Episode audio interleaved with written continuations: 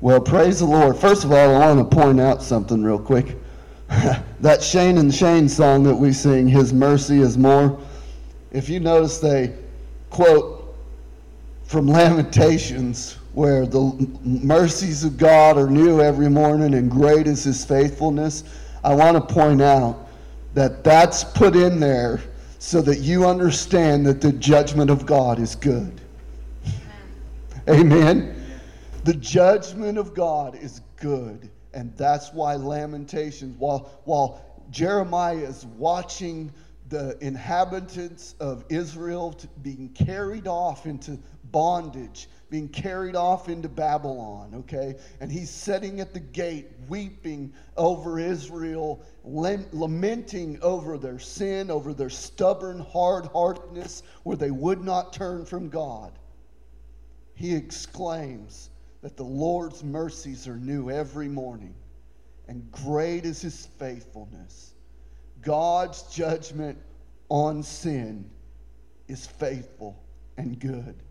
Amen. But Jeremiah also looked forward to a day when God would bring back Israel. Amen.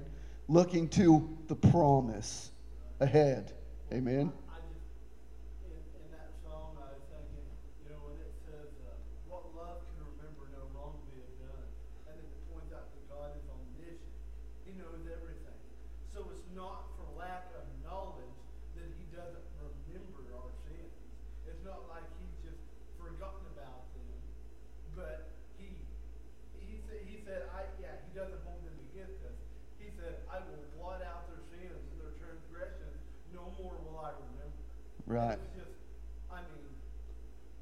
Amazing. Right, right, right. And, and Israel, at any moment, could have done just what Jeremiah says right there and turn to the mercy of God, repent, call on God. Amen. They're even promised later on when they mess up again and they're taken in captivity again if my people who are called by my name will humble themselves and pray and seek my face and turn from their wicked ways. Then will i hear from heaven. Amen. The reality is that god is continually waiting for sinners to repent and turn to him. Amen. And that that song even though it it's talking about the mercies of God, that there's so much more than our sin, and that is true. Them quoting that verse always brings to mind to me that the judgment of God is good because he, in the midst of all that judgment that's going on in Lamentations, Jeremiah exclaims that God's mercies are new every morning and he has great faithfulness. Amen. And in saying that, he's saying that the judgment of God is good, which leads us right into the chapter we're talking about today in Genesis. Amen. Now, I bring that up because, you know, I, I don't want people to misunderstand my motives for what I preached this morning. My motives were to encourage people that the church is necessary, that us meeting together is necessary, that us building each other up is necessary. Amen. God's corrective action in our life is necessary. That's why we spent a good deal of time on what church discipline is. Amen? Because those things are necessary for growth in a positive direction. Amen? Just like we correct our children. Why? Because we love them and we want them to go the right direction. Right?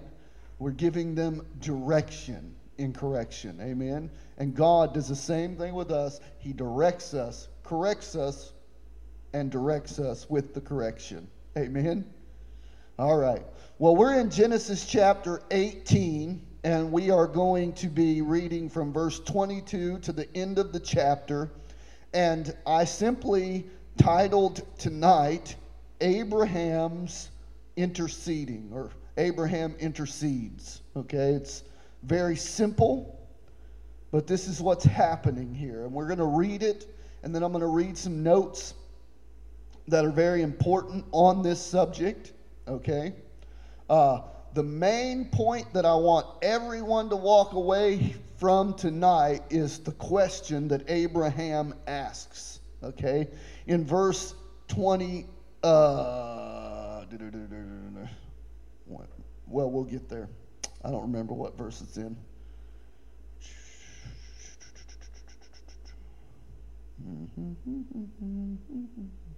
I think it's verse 24, 25. Let me read.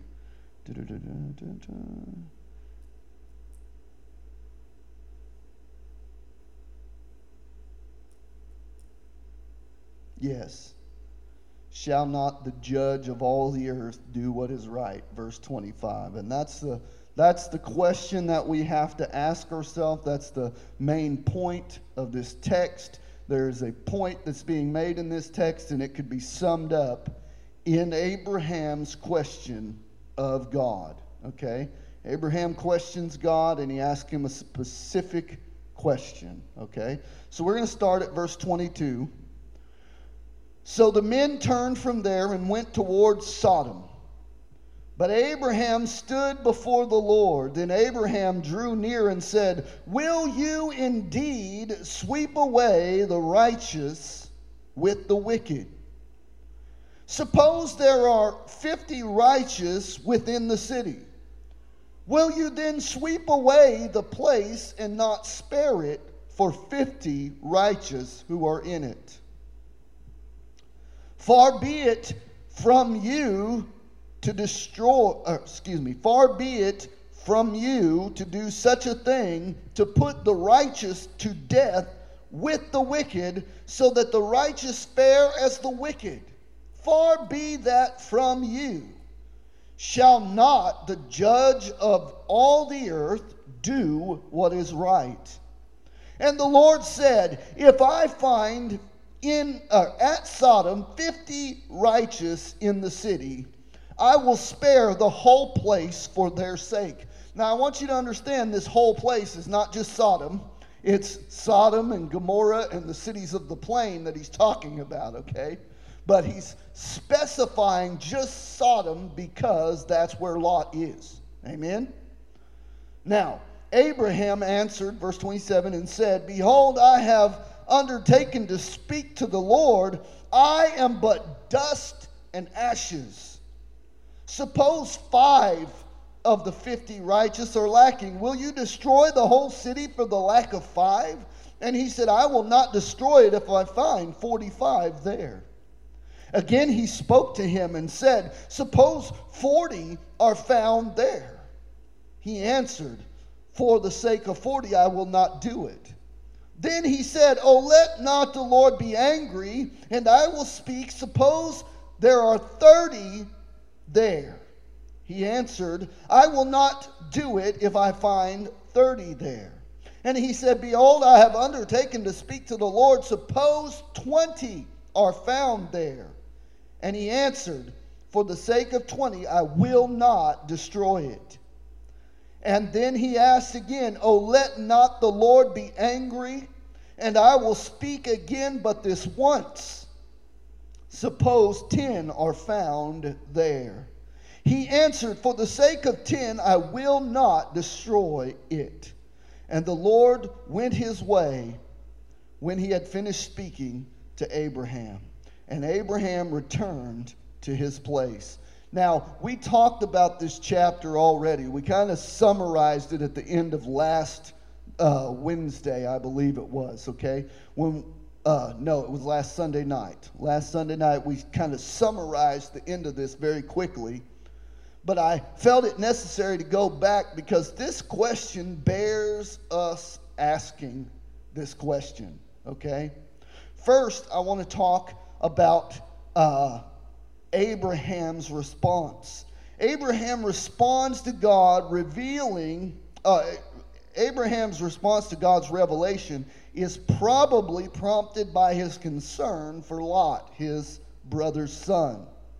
Although Lot is not mentioned specifically, but the main issue for Abraham is God, uh, will God destroy the righteous along with the wicked? knowing that God must be true to his nature, Abraham poses the question Shall not the judge of all the earth do what is right? Now, this question is very telling because it's a question that every believer has to ask themselves. Amen?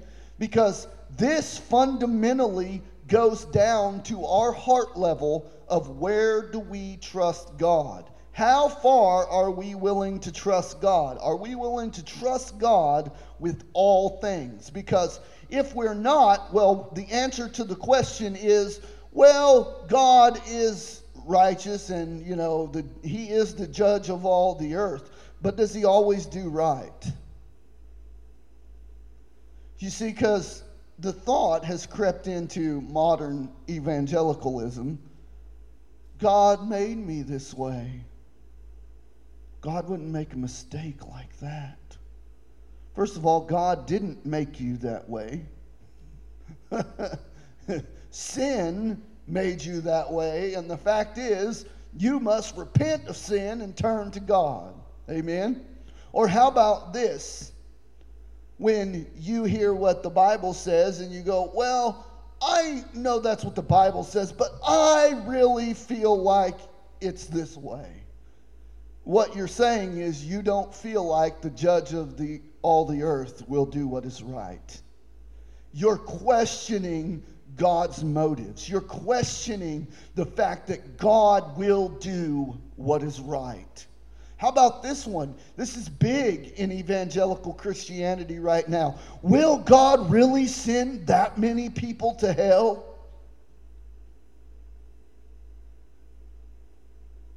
And then they start questioning why would God, who's all loving and all knowing and all powerful, why would a God do that to people? And what they're really saying is, we don't think God is right in what he's doing. What they're saying is, we don't believe that the judge of all the earth is doing rightly. That's, their, that's what they're saying when they say that. And the way Abraham, Abraham asks the question is Abraham isn't laying a charge against God. He's asking a question and he's asking it to God about God's character, knowing that God has saved Abraham even when Abraham has been unfaithful to God. Abraham lied about his wife being his sister. Abraham tried his own plan B. Then Sarah tried her own plan B. Come on. What is, what is Abraham sleeping with Hagar other than Abraham not believing that God was going to do what he said with him and Sarah? But just like you, just like me, God looked at Abraham's faults and he forgave them because Abraham believed God and it was counted unto him as righteousness. Abraham's righteousness was never on Abraham and who Abraham was. Abraham's uh, righteousness was in the fact that he believed God. Amen. Your righteous, quit talking. Your righteousness, my righteousness, is not our own. It is counted to us by faith. Amen. I want to read another note here from the uh, Reformation Study Bible on this verse, verse 25. The Reformation Heritage Study Bible says this on verse 25 Shall not the judge of all the earth do right? Abraham interceded for Sodom and Lot by appealing to God's character. He is a righteous judge, as in Exodus 23, verse 7, Deuteronomy 25, verse 1. It is inconceivable that God would treat the righteous the same way that he do, does the wicked. For the righteous are justified by faith in his promises. Genesis 15 6. We're going to read that in a moment. And walk with him in obedience. Genesis 6 9, Genesis 6 22, Genesis 7 1. Okay? Abraham is appealing to God's character because Abraham understood that his righteousness wasn't in him. His righteousness, or what made him upright before God, was that he believed God. His faith was the same as our faith. He believed God, it was counted unto him as righteousness. Amen.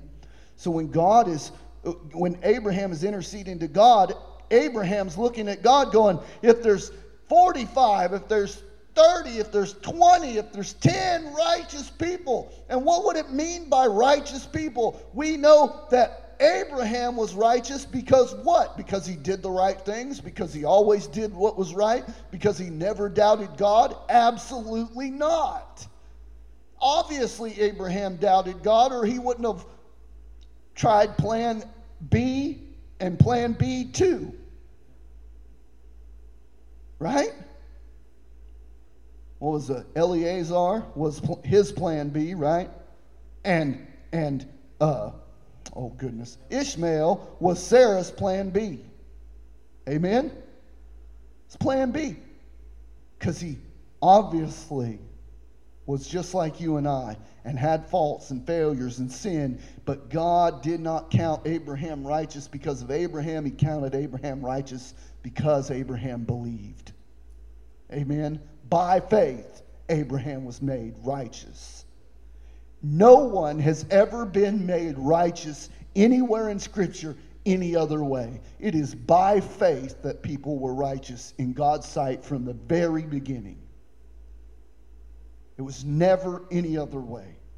Did there, was there sacrificial systems set up for propitiation, for sins, for types and shadows? Yes. But even David, when he when, when David committed adultery with Bathsheba, when he had her husband sent to the front lines and murdered, David was not saved by sacrifices of the law. He went in the temple with dust and ashes and fell on his face and begged of the mercy of God. And God gave him grace because David came to God believing that God was the only way he would be forgiven. The only way that he would be made righteous would be by God's faith, God, God's saving grace and David's faith in that. Amen. There was no sacrifice made. You don't ever see or hear recorded that he reco- made a sacrifice for those sins. God simply forgave David, acted in grace to David. This has been fundamentally from the beginning of creation. God has been gracious. Adam and Eve, God covered them. Amen.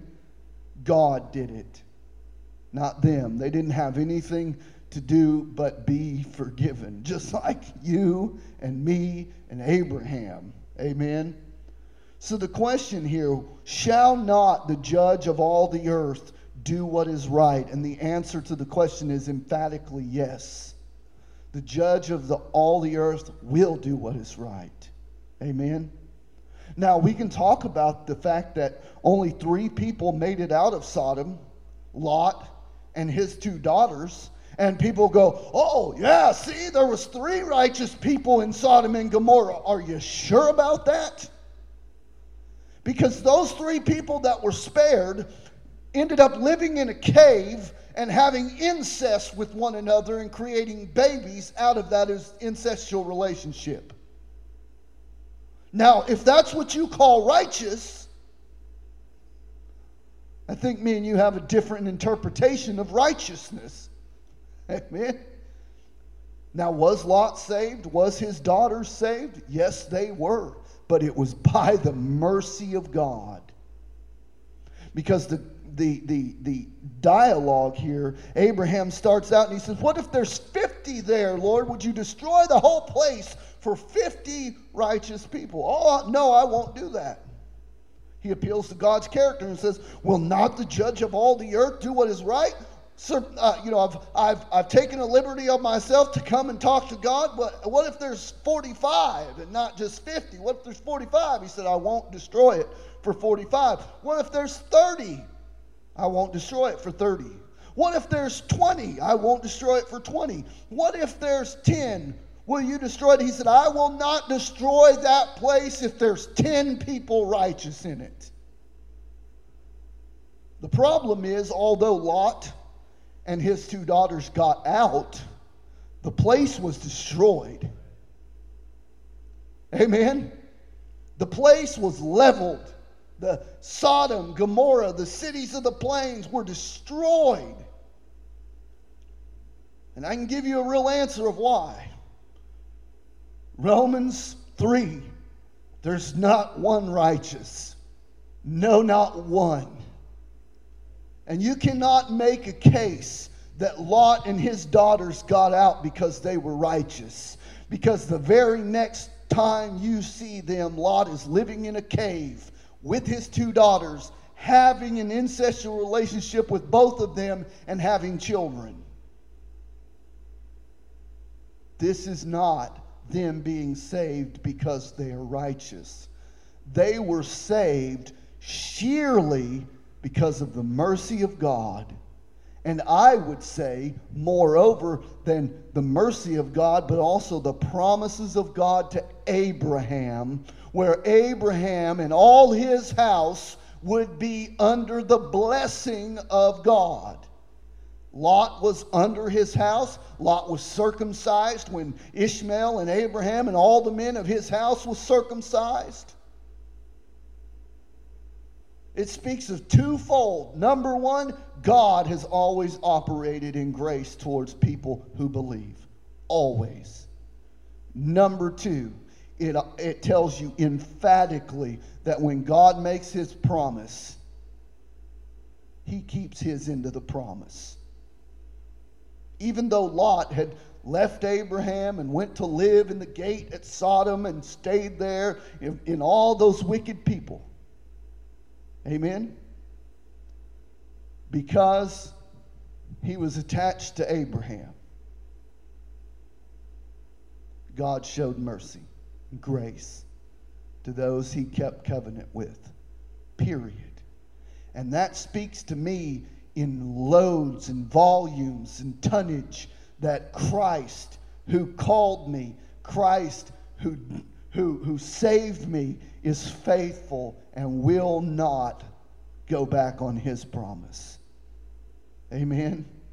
And because I trust Christ, I'm part of that promise that was made thousands of years ago to Abraham.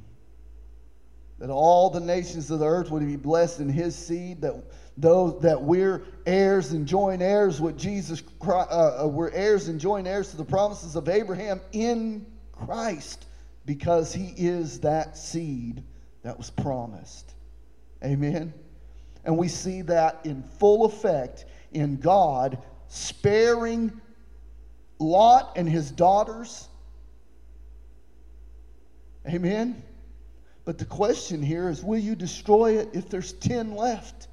No, I won't destroy it if there's 10 righteous people. And I think Abraham learned a valuable truth that day that we probably would have learned as well. And that definitely, in New Testament terms, we can look back and see the reason Sodom was destroyed, it'd be the same reason that Coffeyville would be destroyed. It would be the very same reason that this church would be destroyed, is that there's not one righteous person in it except Christ. Amen? and there but for the grace of God go I. Amen. The realities of this statement that God is, Abraham is trying to bargain with God, talking about the righteousness of these people. Is there any that believe? And that's the question that we have to ask because we understand that we're counted righteous by faith. right? If we're counted righteous by faith, what it really entails is that there was no faith in Sodom. They were a city exactly like the scriptures declare that the, the men of Sodom were wicked exceedingly in God's sight. Amen. We're going to discover that when we get into the story of, of what these men, these angels, encountered when they come to Sodom. Amen. When the men of Sodom want to take them outside and rape them. Exceedingly wicked. But the reality is this though there was none found righteous in Sodom, God was still gracious to Lot and his family. The angels give them instructions. Hey, when we're coming out of here, don't look back. Don't, don't try to look back to your sin. Don't try to look back to Sodom. Don't try to look back to the place you're leaving. Just run, flee. Speaks to how Paul talks about how we're to flee the youthful lusts of the flesh, right? We're to, to run away. We're not to look back, right? And then we see what Lot's wife did. We're going to get into that, and I don't want to get ahead of myself too far. But all of this shows God's graciousness, even in judgment, okay? Because he surely did judge Sodom and Gomorrah. Amen. He brought judgment, and we can answer the question unequivocally Was God's judgment on Sodom and Gomorrah right? Yes, because the judge of all the earth will do what is right. Amen. So, in your own life, when things are, uh, when you feel like God is maybe uh, punishing you, or God is correcting you, or God is giving you a, a stern reminder, amen, we can understand. Look, because we ask the question all the time uh, why do bad things happen to good people? The truth of this statement is this. I want to I want to I want to let you in on a secret, okay? Bad things never happen to good people because there's no good people. that only ever happened one time when bad things happened to a good person, and it was Christ. Amen. The rest of us are just like Abraham. Now, there is one more thing that I want to point out here. Let's, let's open our text back up for a second. I closed it like I was done, but I want to point one other thing out.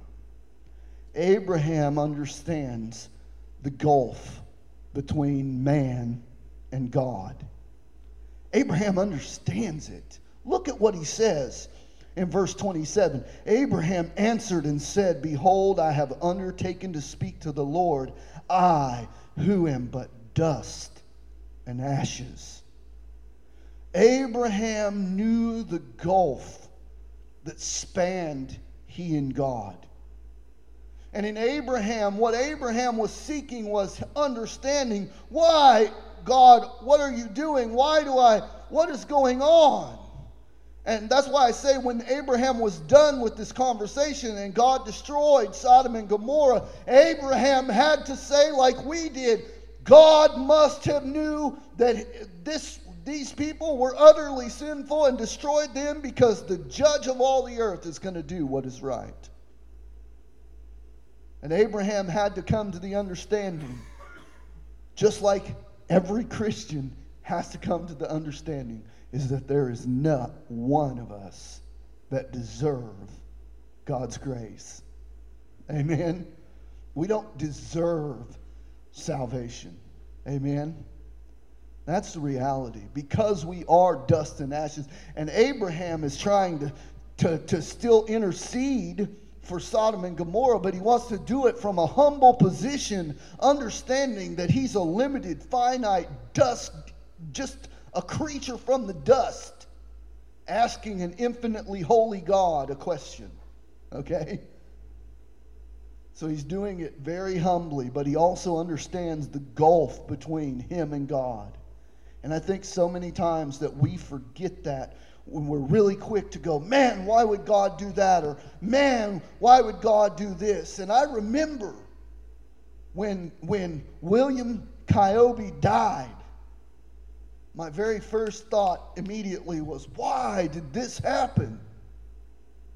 Why would God do that? Because God's ways are higher than my ways. And so are his thoughts higher than my thoughts. Who can understand them? Who can lay a charge against the Almighty? Who can counsel God? Whatever God does is right. Whatever God does is good. And that's in that moment, I remember sitting there and thinking, God had done everything that he ever wanted to do with William Kyobe. And that's why William Kyobe went home. Because we know that not one of us leaves this planet early or late.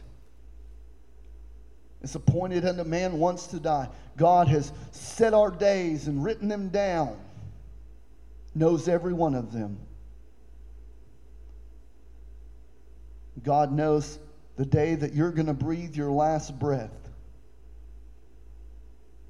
I pray before that day happens, you understand who God is and have a relationship with His Son so that you can do just like every other person of faith and come to understand that the judge of all the earth will do what is right. Amen? Because people outside the church don't see that. They see God as some kind of vengeful, hateful, angry person sitting in heaven just casting judgment out. But it's because they believe they're self righteous. They believe they're self undeserving of judgment. That's the paradigm shift that has to come from being an unbeliever to being a believer, is understanding who God is and who I am and then we can rhetorically ask the question Will not the judge of all the earth do what is right? Amen. Let's pray. Father God, we give you glory and honor for your for your grace and your mercy that has always been extended to humanity. God, we thank you that your greatest expression, your greatest uh, uh, appeal to humankind was done in the person and the work of your Son, Jesus Christ, who is the, the, the epitaph of love, the, the, the, the opus of grace. And God, we ask that you would help us as we share your love and your grace with other people. The, help us to stay true to who you are, God. Not to deviate from the tough discussions, not to deviate from the unexplainable parts of who you are, God, where you're so massively much higher and wiser and, and, and um, beyond our understanding at times. Let us not shy away from that, God, but embrace the fact that if we could totally comprehend an uncomprehensible God, that He would no longer be God. Lord, we thank you that you are great and greatly to be praised.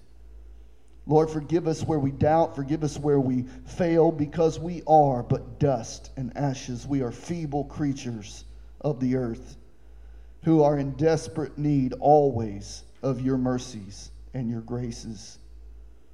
Lord, help us to always, always look to you, look up to the hills from whence our salvation comes. Lord, help us to keep our eyes on you.